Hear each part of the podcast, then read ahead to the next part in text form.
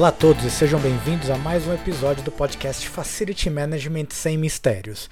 No episódio de hoje nós vamos falar sobre a segunda parte da entrevista com Marcos Kahn, da KB Engenharia, onde nós, no primeiro episódio, já falamos muito sobre os, os aspectos primários de todo o sistema de proteção e combate a incêndio em edifícios de uma maneira geral, e nesse episódio a gente entra um pouquinho mais sobre tecnologias, sobre o componente humano, comportamental e como a gente pode preparar melhor ainda as nossas edificações para uma eventualidade no tocante à proteção contra incêndio. Acompanhe aí a segunda parte desse interessantíssimo bate-papo com Marcos Kahn. Né? Mas, fundamentalmente, eu tenho que fazer uma análise do, de quais as necessidades de segurança contra incêndio. E aí sim agir no mínimo uh, necessário, definindo esse mínimo necessário, e aí sim colocando que é efetivamente uh, determinado né, em função dessa análise de risco. Ou seja, vou superar o mínimo necessário e vou colocar o que é adequado. Eu acho que essa é a maneira mais correta de colocar. E aí a gente parte para os diversos sistemas. Começa com providenciar acesso de viaturas à edificação, compartimentação horizontal, vertical, controle de materiais de acabamento, partindo já para os outros sistemas ativos, uh, prover saídas de emergência no número suficiente para atender toda a população com as características dessa população, né? ou seja, se a pessoa precisa de uma cadeira de rodas, se a pessoa precisa descer uma maca, a gente precisa pensar nas escadas para isso. Sistemas de pressurização, por exemplo, elevadores de emergência, sistemas de combate, sprinklers, né? uh, hidrantes e mangotinhos, não só hidrantes, não existe só hidrantes no mundo, existem redes muito mais práticas de combate para serem utilizadas, principalmente em edificações residenciais, que são como uh, uh, mangueiras de jardim, né? que não requerem prática, treinamento específico para serem utilizadas por qualquer pessoa, então a gente não precisa só usar os hidrantes que a gente está acostumado a ver nas edificações e, claro, os extintores portáteis para a gente poder agir no início do incêndio, quando ele começou. E aí eu acho que está a grande pegada. É, uh, se a gente tiver uma distribuição e, e, e mais pensada, mais bem pensada, e se a gente tiver maneiras de detectar esse incêndio logo no seu princípio, a gente tem como agir antes de precisar, por exemplo, ter a utilização de hidrantes e mangotinhos, antes, às vezes, de disparar um sprinkler.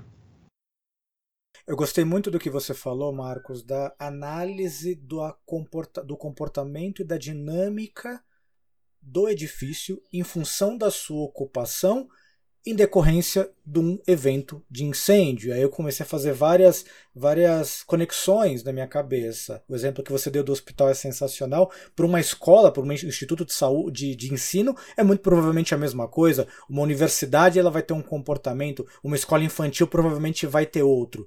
E aí, é, e, e você colocar isso no papel para desenhar seus sistemas de proteção faz todo sentido. Mas a pergunta é: aonde você encontra referência para, ok, já que o meu público é esse, eu tenho que fazer mais isso, isso, isso. Ou ainda isto vai mais da percepção e você tem que recorrer a empresas especializadas de projeto, por exemplo?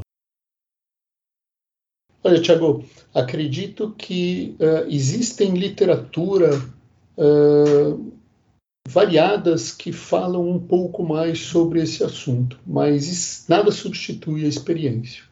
Então, os anos de traquejo te dão uma vantagem competitiva, eu acho que nesse cenário. É claro que muito disso está disposto, como eu te falei, em, em, em, literatura, mas essas literaturas, na maioria das vezes, não estão aqui em português. Embora a gente tenha um, um uma determinada produção científica em termos de trabalhos acadêmicos, os trabalhos acadêmicos aqui são uh, normalmente no início da carreira, por exemplo, de um engenheiro que está focado em proteção contra incêndio. Uh, são trabalhos de graduação, são trabalhos de pós-graduação. não são trabalhos que são desenvolvidos depois de alguns anos da prática. Né? Isso a gente vê muito mais lá fora. Mas você tem sim como se informar, e eu acho que existem diversas publicações da própria National Fire Protection Association uh, que te auxiliam nisso. Tá? Sensacional, Marcos. E é muito isso. A gente percebe em diversas áreas que acaba ocorrendo um distanciamento da academia, se eu puder usar essa terminologia, conforme uh, os profissionais se enveredam na vida profissional e cada vez mais técnica, e acho que falta muito essa retroalimentação no compartilhamento do conhecimento. Então já fica aí o convite para quem está nos ouvindo, porque certamente as associações, as entidades, elas promovem o tempo todo concursos, prêmios, elas incentivam a inscrição de trabalhos de inovação, e normalmente é bem isso que acontece, mesmo nas entidades, quem acaba apelando mais para esses caminhos são os profissionais que estão em início de carreira, até como uma certa promoção. Deixa é... eu só aproveitar e justamente pegar agora teu gancho, não é fazer efetivamente uma propaganda, mas merece sim a divulgação exatamente pelo bom trabalho que estão fazendo. O Instituto Sprinkler Brasil, o ISB, né, além de fazer essa coleta de dados junto da BDH, ele justamente uh, tem um concurso uh, fundamentalmente anual, né, onde ele incentiva esses trabalhos de redação aí de artigos ou de livros e publica isso não na forma só de e-book, mas publica papel, né? Uh, ou seja, a gente tem livros publicados pelo Instituto Sprinkler Brasil justamente com tecnologia de segurança contra incêndio na prática, ou seja, profissionais que estão aqui com grande vivência, que já uh, uh, tem um ou dois trabalhos publicados pelo ISB, so, vale a pena entrar no site deles né, e dar uma olhada nessas publicações. Todos os links dos institutos, sistemas, metodologias que a gente comentou nesse podcast estão na descrição do CB24, do ISB, da NFPI. Todos eles vão estar aqui na, na, na descrição deste programa. Marcos, é, a experiência e a prática e a vivência, ela indica de todos os dispositivos do combate. Aqueles que são os mais efetivos ou aqueles que, puxa, o evento ele foi evitado porque tal dispositivo funcionou. E o grande objetivo dessa pergunta é, gente, tem um monte de coisa para olhar, mas este ou estes não deixem de tomar cuidado porque ele pode ser o diferencial na hora de salvar vidas e patrimônio. Tem algum que se mostra mais eficiente na hora do, do combate a um evento? Pergunta interessante também, Tiago. Uh, eu acho que assim, nós temos duas grandes indústrias que desenvolveram a tecnologia de segurança contra incêndio. A primeira americana e a segunda europeia. Na indústria americana de segurança contra incêndio, o deus é o sprinkler. Ou seja, sprinkler é a salvação de tudo. Já na indústria europeia, uh, fundamentalmente é o controle de fumaça.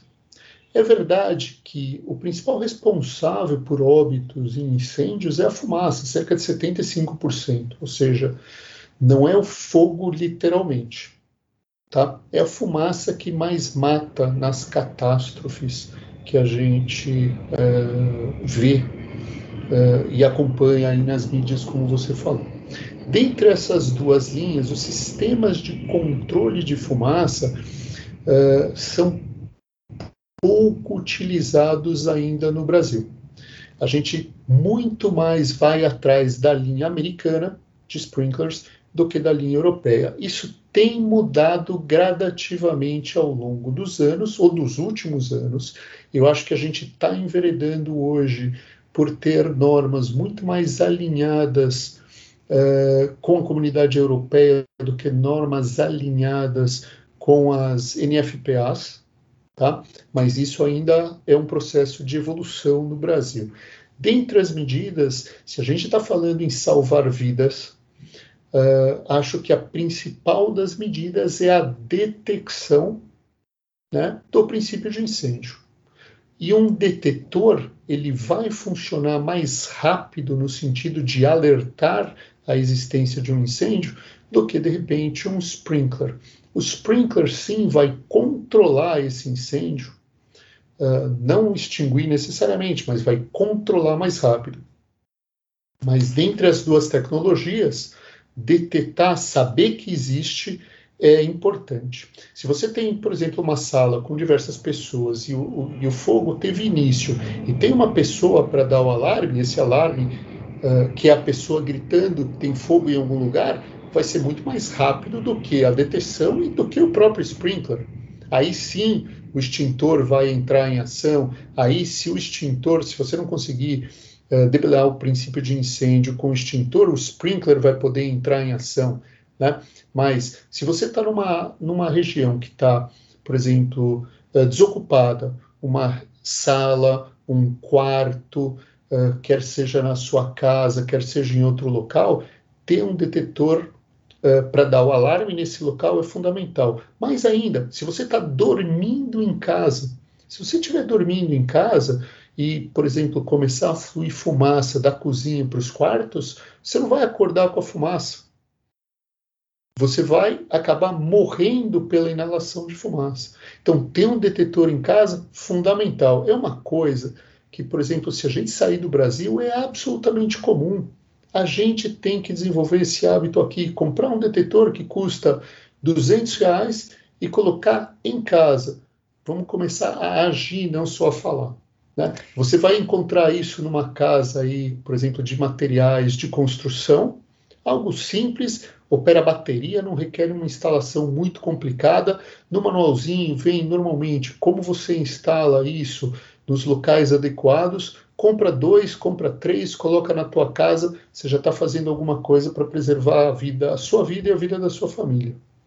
Esse tema é extremamente polêmico, Marcos. Ele suscita paixões. E eu digo isso porque não há muito tempo atrás, numa discussão de um grupo técnico do qual eu faço parte, aqui em São Paulo, é, cogitou-se exatamente a questão da importância do que pode, o que esse grupo técnico poderia recomendar para prevenir, evitar tragédias de origem de incêndio. E uma das dos comentários foi meu justamente, olha, nos ambientes residenciais, talvez a, de, a detecção ela pode antecipar. E aí surgiram os mais, como eu comentei, as mais diversas paixões para um lado ou para o outro, a favor ou contra. A minha pergunta é: os edifícios, os complexos residenciais estão ficando cada vez maiores e mais complexos. Como que a lei, a legislação técnica está olhando para esses edifícios? Porque teoricamente, na base, na estrutura, unidades residenciais não têm nenhum tipo de necessidade na parte interna. Isso é totalmente verdade ou isso está mudando, Marcos? É, infelizmente eu vejo que a gente está um pouco estagnado com relação a isso. Os edifícios residenciais estão crescendo e a utilização, por exemplo, de medidas ativas de segurança contra incêndio não está acompanhando exatamente isso. Claro que depois de uma determinada faixa de altura, se eu não estou enganado, 80 metros, uh, você tem requisitos complementares de segurança, como elevador de emergência e mais para frente a utilização uh, de chuveiros automáticos o que é algo absolutamente comum se a gente pegar uma edificação fora do Brasil. Se a gente pega um edifício residencial acima de 25 metros, ou especificamente acima de 23 metros, por exemplo, nos Estados Unidos, você já tem a utilização de sprinkler de detecção uh, automática como mandatória. Ou seja, qualquer prédio uh, ali com 10, 15 andares, qualquer prédio residencial com 10, 15 andares, você já tem sprinklers. Né? Aqui a gente ainda está longe disso. Um dos grandes uh, incentivos para esse mercado uh, nos Estados Unidos foi a participação ativa das seguradoras. As seguradoras começaram a exigir isso independente da legislação.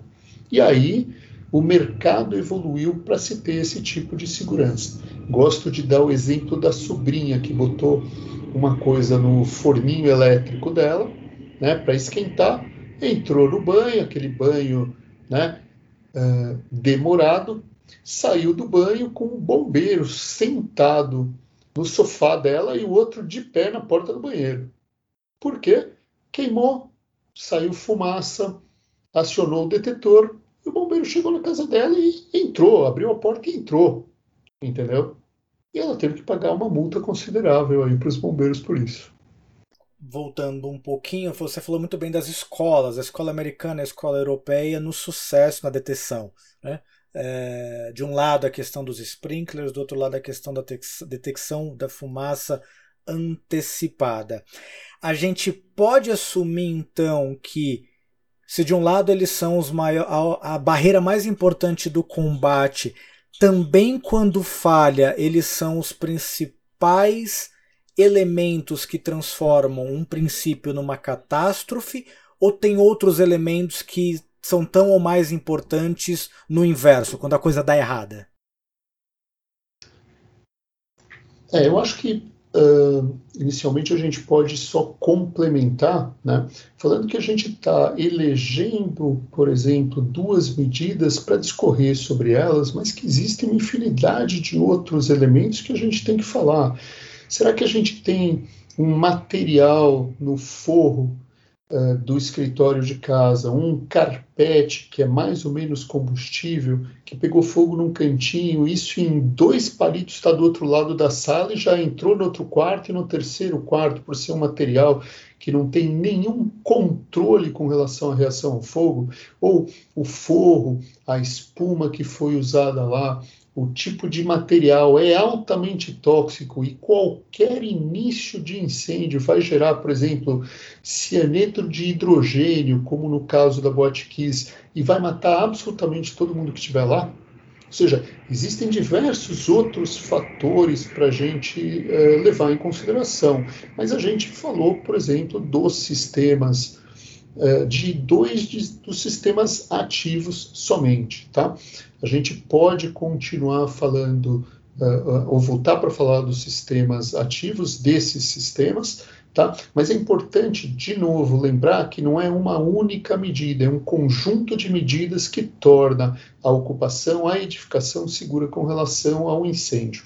Pegou fogo, tem material combustível do lado, esse fogo vai crescer pegou fogo e o sprinkler conseguiu controlar isso, não vai crescer tão rápido, mas a fumaça pode matar ainda muita gente. Ah, então, e se a gente tiver isso compartimentado corretamente? A gente está, por exemplo, evitando né, uh, o espalhamento dessa fumaça. E a gente consegue aí sim preservar mais vidas ou ganhar tempo suficiente para conseguir tirar as pessoas, o tempo suficiente para conseguir fazer o controle dessa situação. Portanto, não é simplesmente falar desses sistemas. Voltando especificamente para a tua pergunta, acredito que quando a gente fala de falha, no meu entendimento, a falha principal se dá na compartimentação uh, dos ambientes a partir do momento que eu consigo fazer a compartimentação horizontal e vertical corretamente dentro da minha edificação, eu estou limitando o potencial do incêndio a uma área ou um pavimento no máximo. Ou seja, eu formo como se fosse uma caixinha de sapato, né? e o fogo e a fumaça não vão sair dessa caixinha de sapato por um determinado período de tempo e eu consigo tirar as pessoas em segurança e consigo conter o avanço do incêndio dentro desta área. Portanto, uh, as falhas na compartimentação horizontal e vertical, para mim, são as principais vilãs uh, do avanço do incêndio, de transformar um incêndio numa catástrofe. Fundamentalmente, uh, os, uh, as falhas, por exemplo, dos outros sistemas ativos contribuem para isso piorar.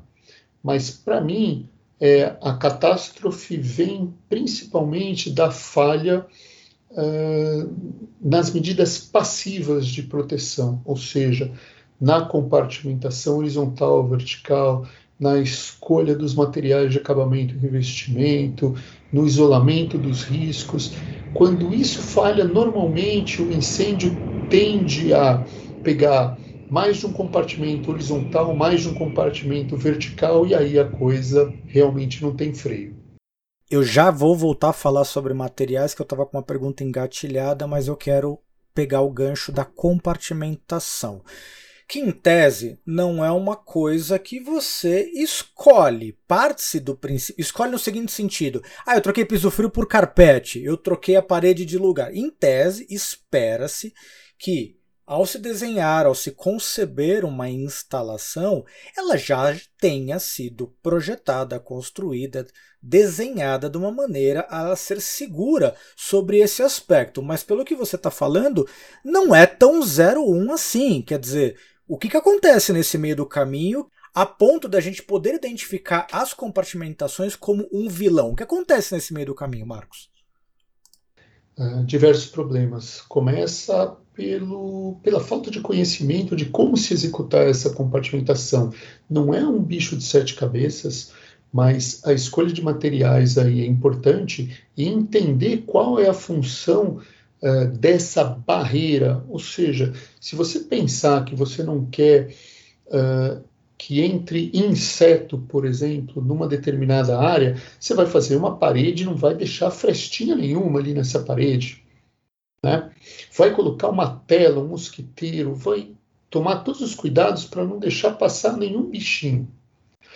É algo similar quando a gente fala de compartimentação. Quando a gente fala de compartimentação de segurança contra incêndio, a gente tem que ter, por exemplo, uma parede inteiramente fechada ou uma barreira inteiramente fechada, quer com porta corta-fogo, quer é, é, selagem nas aberturas, por exemplo, para passagem de infraestruturas, quer seja com a utilização de dampers. E quando a gente fala em compartimentação, a gente está falando também de compartimentação horizontal, ou seja, de um lado para o outro no mesmo plano, e compartimentação vertical, por exemplo, de um pavimento para o pavimento de cima.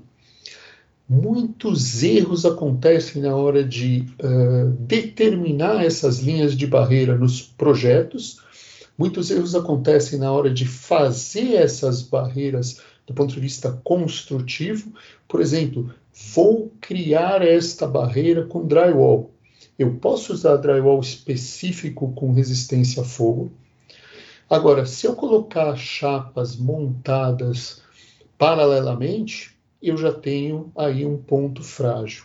Se eu deslocar as chapas, por exemplo, eu tenho a possibilidade de construir uma barreira uh, que funcione adequadamente para conter fogo e fumaça e exatamente pelo mesmo custo. Então eu tenho erros no projeto, erros na construção, na especificação de materiais para isso e erro na grande maioria das vezes na instalação de infraestruturas, ou seja, está lá uma parede, não sei para que, que serve essa parede. Estou fazendo um projeto complementar de instalações elétricas, vou lá e falo que eu quero fazer um furo aqui e passar, por exemplo, um eletroduto. E esse eletroduto que passou nessa parede, uh, se é um eletroduto, por exemplo, de uma polegada, foi lá o pessoal da instalação, quebrou a parede, né?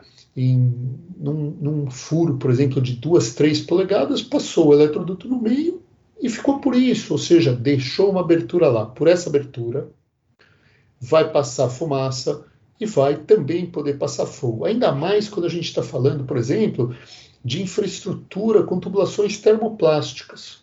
Então, por exemplo, PVC. O PVC vai queimar com fogo e vai deixar passar fogo e fumaça de um lado para o outro dessa barreira, quer seja na horizontal, quer seja na vertical. Ou seja, é, além das questões potencialmente falhas na concepção, no projeto, pela própria falta de conhecimento, de esclarecimento, coisa que é um dos objetivos do nosso programa aqui, ainda tem estas aspas, pequenas mudanças cotidianas, rotineiras, que você pode colocar em risco todo o seu empreendimento. Voltando para a questão de materiais, Marcos, é, a gente numa das discussões, um outro programa sobre gases refrigerantes, surgiu uma dimensão de análise, falando em, termo, em protocolo de Kyoto, em protocolo de Kigali, de que a substituição de um elemento X pelo elemento Y ainda não está totalmente consolidada, porque o elemento Y possui um grau de inflamabilidade maior do que o anterior e que provavelmente antes de fazer essa transição mais medidas de proteção nos próprios dispositivos teriam que ser adotados. Ou seja, pela primeira vez em décadas, a gente colocou esta variável na discussão sobre a estratégia de gases refrigerantes. E aí, ficaram surpresos com o quanto detalhes podem fazer a diferença em uma estratégia de combate a incêndio? Nós também. Chegamos ao final da segunda parte da nossa entrevista com Marcos Kahn. Fique atento que no próximo episódio tem a etapa final, onde nós vamos falar um pouquinho mais sobre alguns detalhes de projeto, algumas questões finais para a gente tornar as nossas edificações cada vez mais seguras. Para você que está ouvindo o conteúdo desse canal, não esqueça de curtir e compartilhar esse episódio e fique atento que na semana que vem tem mais Facility Management sem mistérios para vocês. Um grande abraço e até a próxima!